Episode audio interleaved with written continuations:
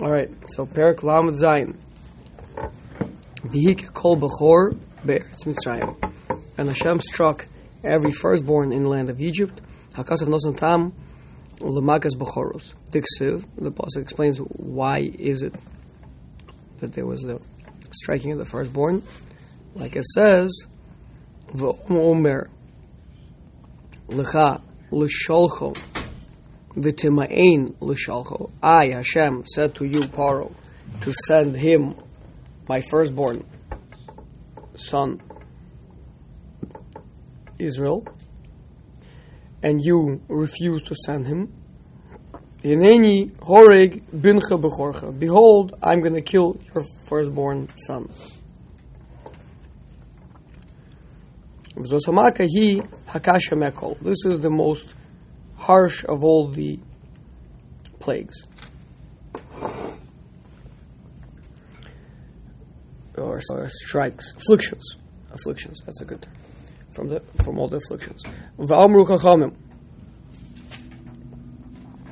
Shezos hamaka shakula kineged akol. This maka corresponded. I'm not translated as being equal to, because shakul doesn't mean equal to.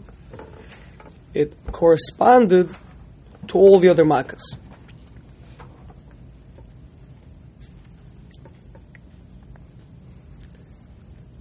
Ki habehor Nicoracious. Yeah, again, let's say you have a family with 10 children, the oldest one dies. It's not the same, it's not equal to the other 9 dying, right? That's not the same. But there is some sort of a balance between them. Right, we discussed before the concept of shakul. No. Come on. Really? I was wondering what the word shakul is even doing there. Couldn't have just said hamaka kineged akol? Well, it would be a similar term anyway. Shakul kineged. Usually it says shakul kineged. Shakul means balance and counterbalance, right? That these are two parts of an equation, right? If the whole is comprised of this and that, the key and the car, right? Any use in having a car without a key? What you could like sell the parts? Sell it. Use the parts for another car. Okay. Yeah. Is there any point to have a key without a car? Also not, right? So it means all these things that we talk about are going to be saying that these are different levels. Moshe Rabbeinu was kineged. Or shakul kineged 60 ribu, right? 600,000 men. Now, in what way? Well, in the way that Moshe Rabbeinu is the transmitter of the Torah, and they're the recipients, right? So, meaning there's no point having a Moshe Rabbeinu if there's no nation of Klal Yisrael, and there's no point having a nation of Klal Yisrael if they don't have a way to receive the Torah. Through Moshe, right? So it's you need both parts. There's two parts, right? And they're both. Often when Hazal say hetzi, people assume it means half. A half means like a 50% of something, but it doesn't mean that. A hetzi means one of two parts, right? Now. Maybe one of these two parts is bigger, but it's irrelevant. The whole is comprised of two parts, and this is one of them. Make sense? Okay. So over here, we're saying that because the bukhor represents reishis, varishis b'mashiahu reishis hadavar, who shakul neged akol. Ki harayshis hu haschala el hakol. Umi akar she hu haschala el akol niqshav kemokol. Means, to a certain extent, the beginning is carries in itself the definition of the whole thing. It means, let's talk about a bukhor. So a husband and a wife get married. They are getting married in order to become one person. And that is, although that is certainly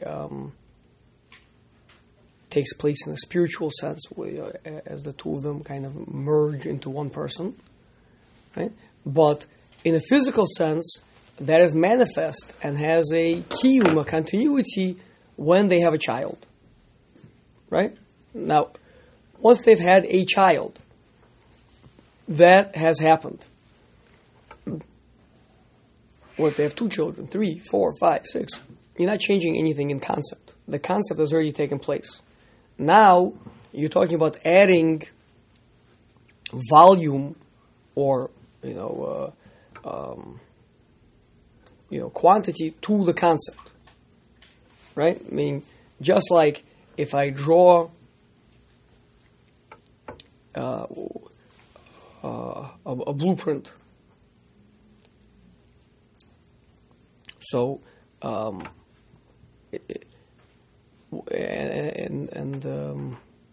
can make it. That's the tsura. That's the concept.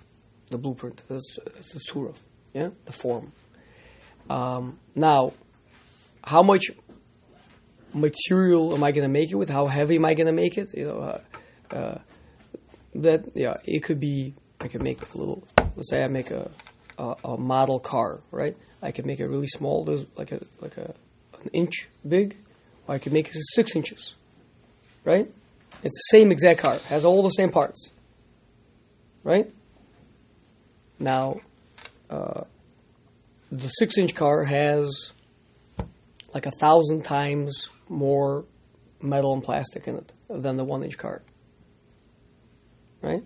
But it's irrelevant. I mean, to a certain extent, the car is the car, right? So there is having a child. The couple has had a child. So that has happened. Now, having a second child doesn't change that. They had a child, they still have a child. Just now in quantity, there's more of it. But in quality, there's nothing new being introduced. So to that extent, from that, right, the tsuri, that's why the bukhor, the reishis, can be seen as the entire thing. Even though in quantity, 1 out of 10 is certainly not. If you ask the parents, hey,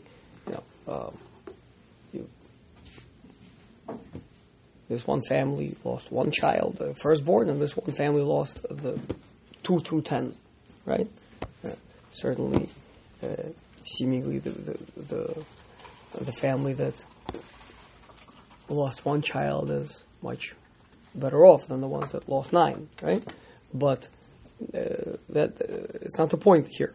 Yeah, the point here is that the b'chor b'chinas ma represents. It's what it represents. It represents this family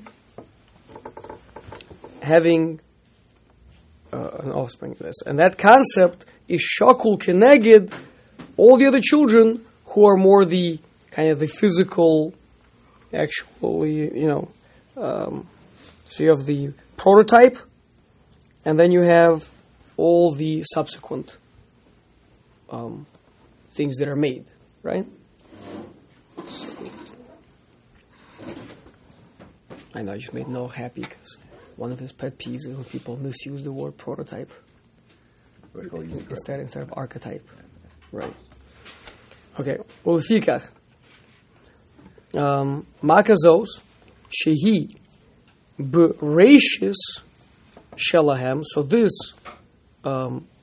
affliction which struck the beginning of their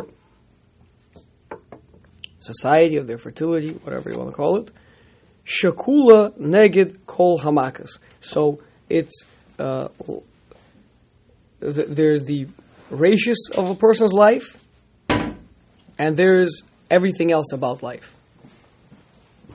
So all the other makas are striking every aspect of the lives of the Mitzrim.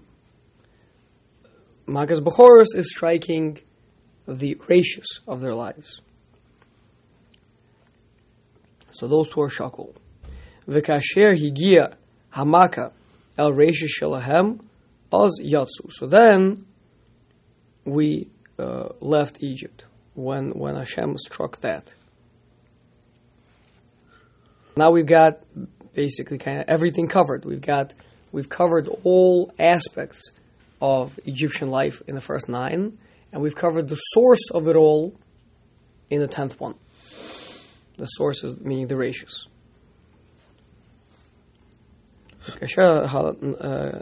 V'kasher haschala nilka shuv lohaya lemitzrim koach klal akar she haschala nilka. So to a certain extent, it's like the root of their power has been cut, and they have no power left. Because man, she harayshis kiyum, as long as the beginning is there, so you can always, as long as you have your prototype, you can always make some more. Shaz hayalahem adayin koach lemitzrim b'ma lo yotsu. B'ma. Therefore lo yotsu. So since as long as they still had some power, so then we did not leave. Once they were left powerless, not just in every aspect of power, but even in the source of power, so then we left. Ve'amru kachamim.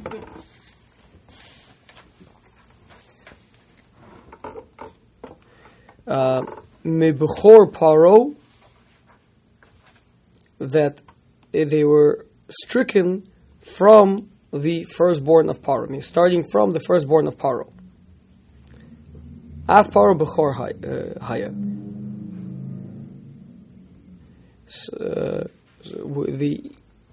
We'll see exactly maybe what the inference is, but we're hearing an inference that Paro was himself a buchor, and therefore was afraid of dying.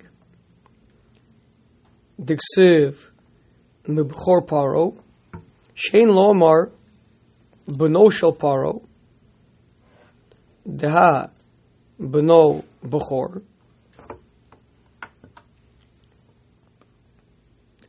amar diksiv. The word b'chor there? Hayosh, what?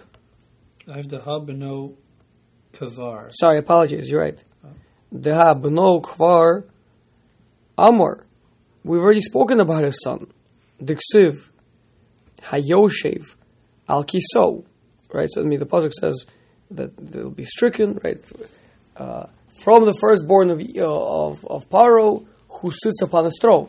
Right, so why do I need to say mi b'chor Paro? Of course, I understand. I mean, if you just tell me from the son of Paro who sits upon his throne, I'll understand that is the one who is the Bukhor. Ela ma'ani mikayim ad Bukhor Paro. Change it back to me Bukhor Paro. Yeah, exactly. Wait, it shouldn't say ad.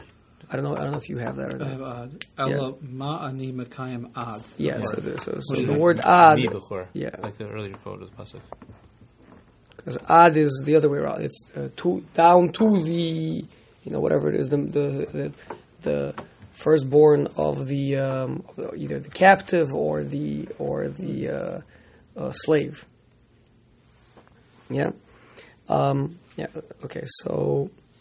So, elamani mikayim mi b'chor Paro, av Paro b'chor haya, v'alav ne'emar. V'ulam bavur zos hamadticha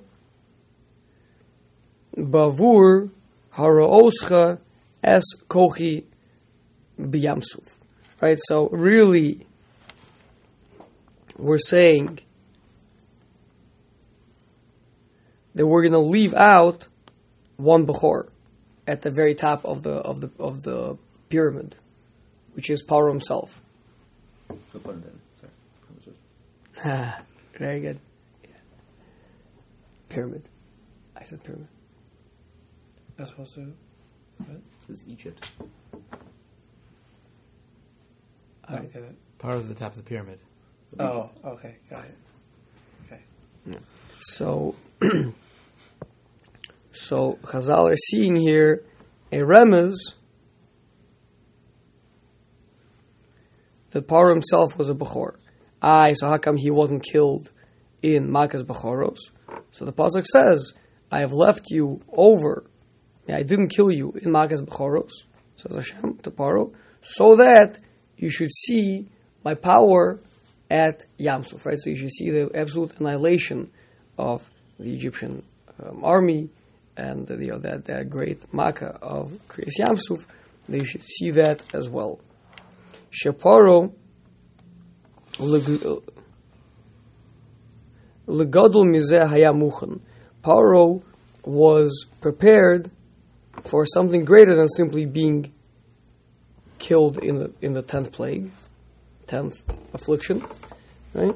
Rather, he was meant to see the Yam Suf, Sheyidba, that he should be drowned in there. There is in here a wondrous hint, and it speaks to a hidden matter. Shayaparo Bukhor Lefi koach mitzrayim Shaya Tola Buprat Bukhor. Why is it that Paro, who cares that Paro was a Bukhor? Right, the Torah has to teach this. So you could say al pi pshat, yeah, because that way now you see that wow, Paro was a buchor. So first of all, he's really scared when L'makas B'choros was happening, and second of all, Hashem is saying, even though you are buchor and I should have killed you already, I'm going to let you hang around so that you should be drowned in the sea and see that as well.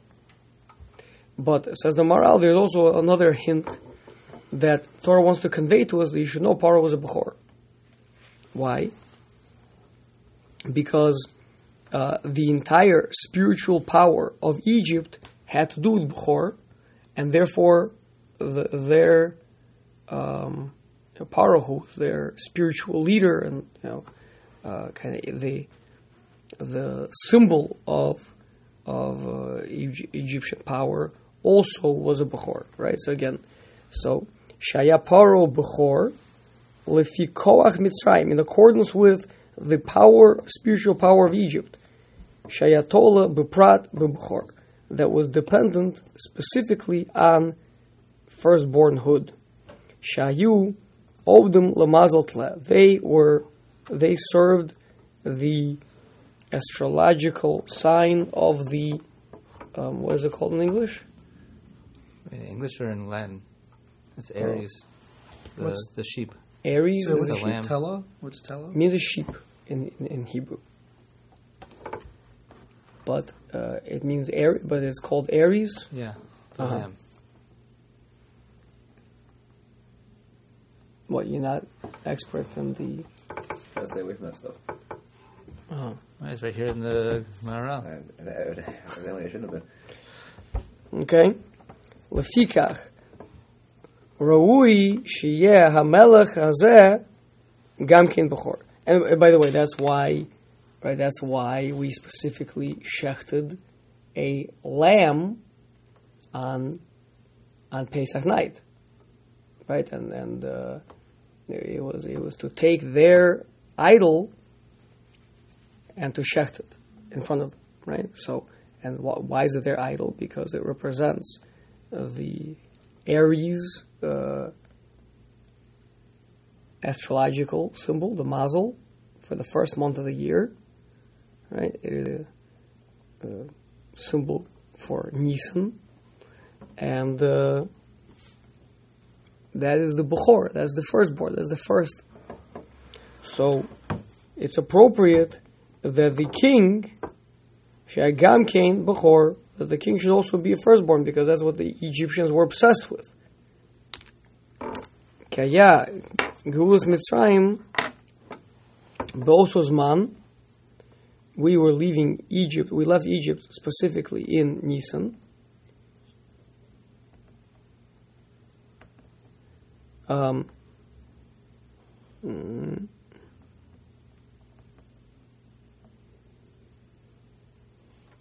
will you have next words here?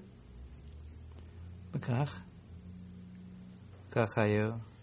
We'll go over al Yisrael. You have Lekach? Yeah.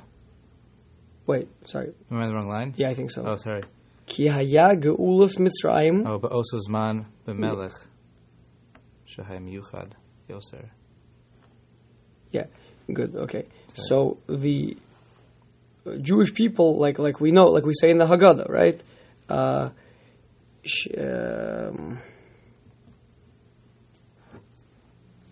Hashem took us out from the hands of Paro, from the land of Egypt, right?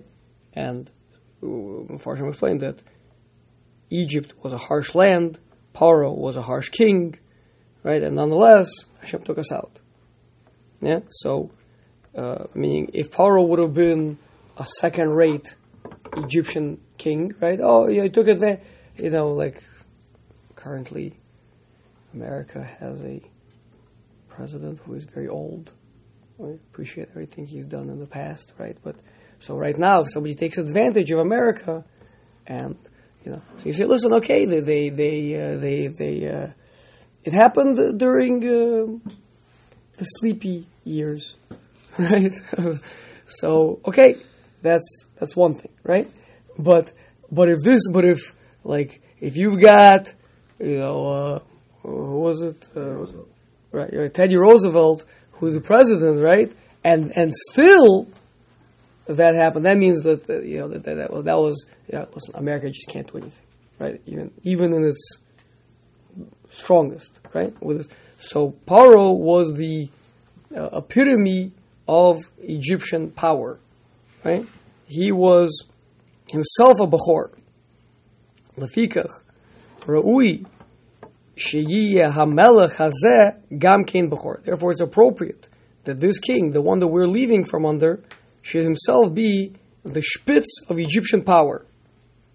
Kaya Geulas Mitzrayim Be'ososman B'melech Shaya Miyuchad Yoser B'koach Mitzrayim. He was uniquely fit. He was, which is why I find it interesting that people, I mean, it's always interesting when people like to read Midrashim literally, right? The Paro was 1 amma tall and had 1.5 amma long beard and 1.5 amma long something else, right? So it's speaking to, Paro was the ultimate Egyptian. Egypt was a very hedonistic society. So that's what's being described over there. What he actually looked like, I'm assuming the Egyptians were into looks, and he was probably a really handsome man. In fact, it says that he tried to seduce Shifra and Pua, like we know, right? In order to collaborate with him. Now, he was a 1 amma tall midget. It probably wouldn't be super tempting for Shifra and Pua. But they're complimented for it. The Chumash goes out of its way to praise them for it. What? Oh, the Chumash goes out and says, well, they resisted that irresistible temptation. 1 amma. Yeah. 1 amma. Shorter, yeah.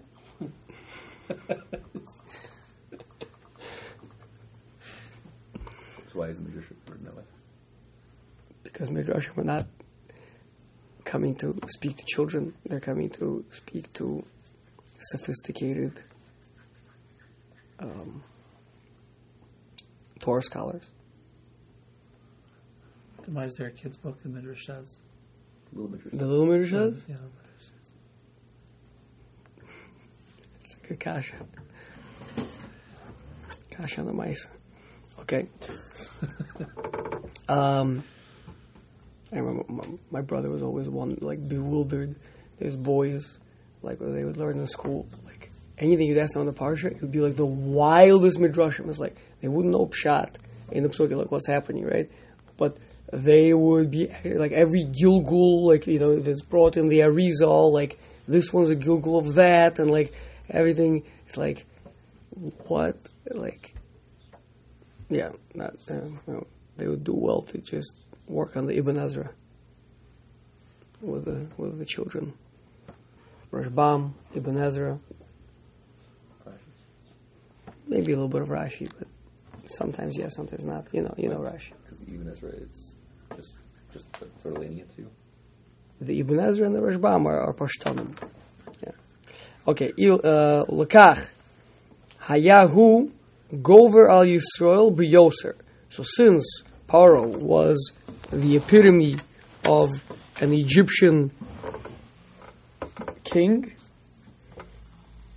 so he was a very, right, I mean, he was, you have to remember, he was leading his chariot ahead of everybody else. He was leading the charge, right? It'd be very hard to drive a chariot if you're an Am at all. Unless you have a special chariot built for himself.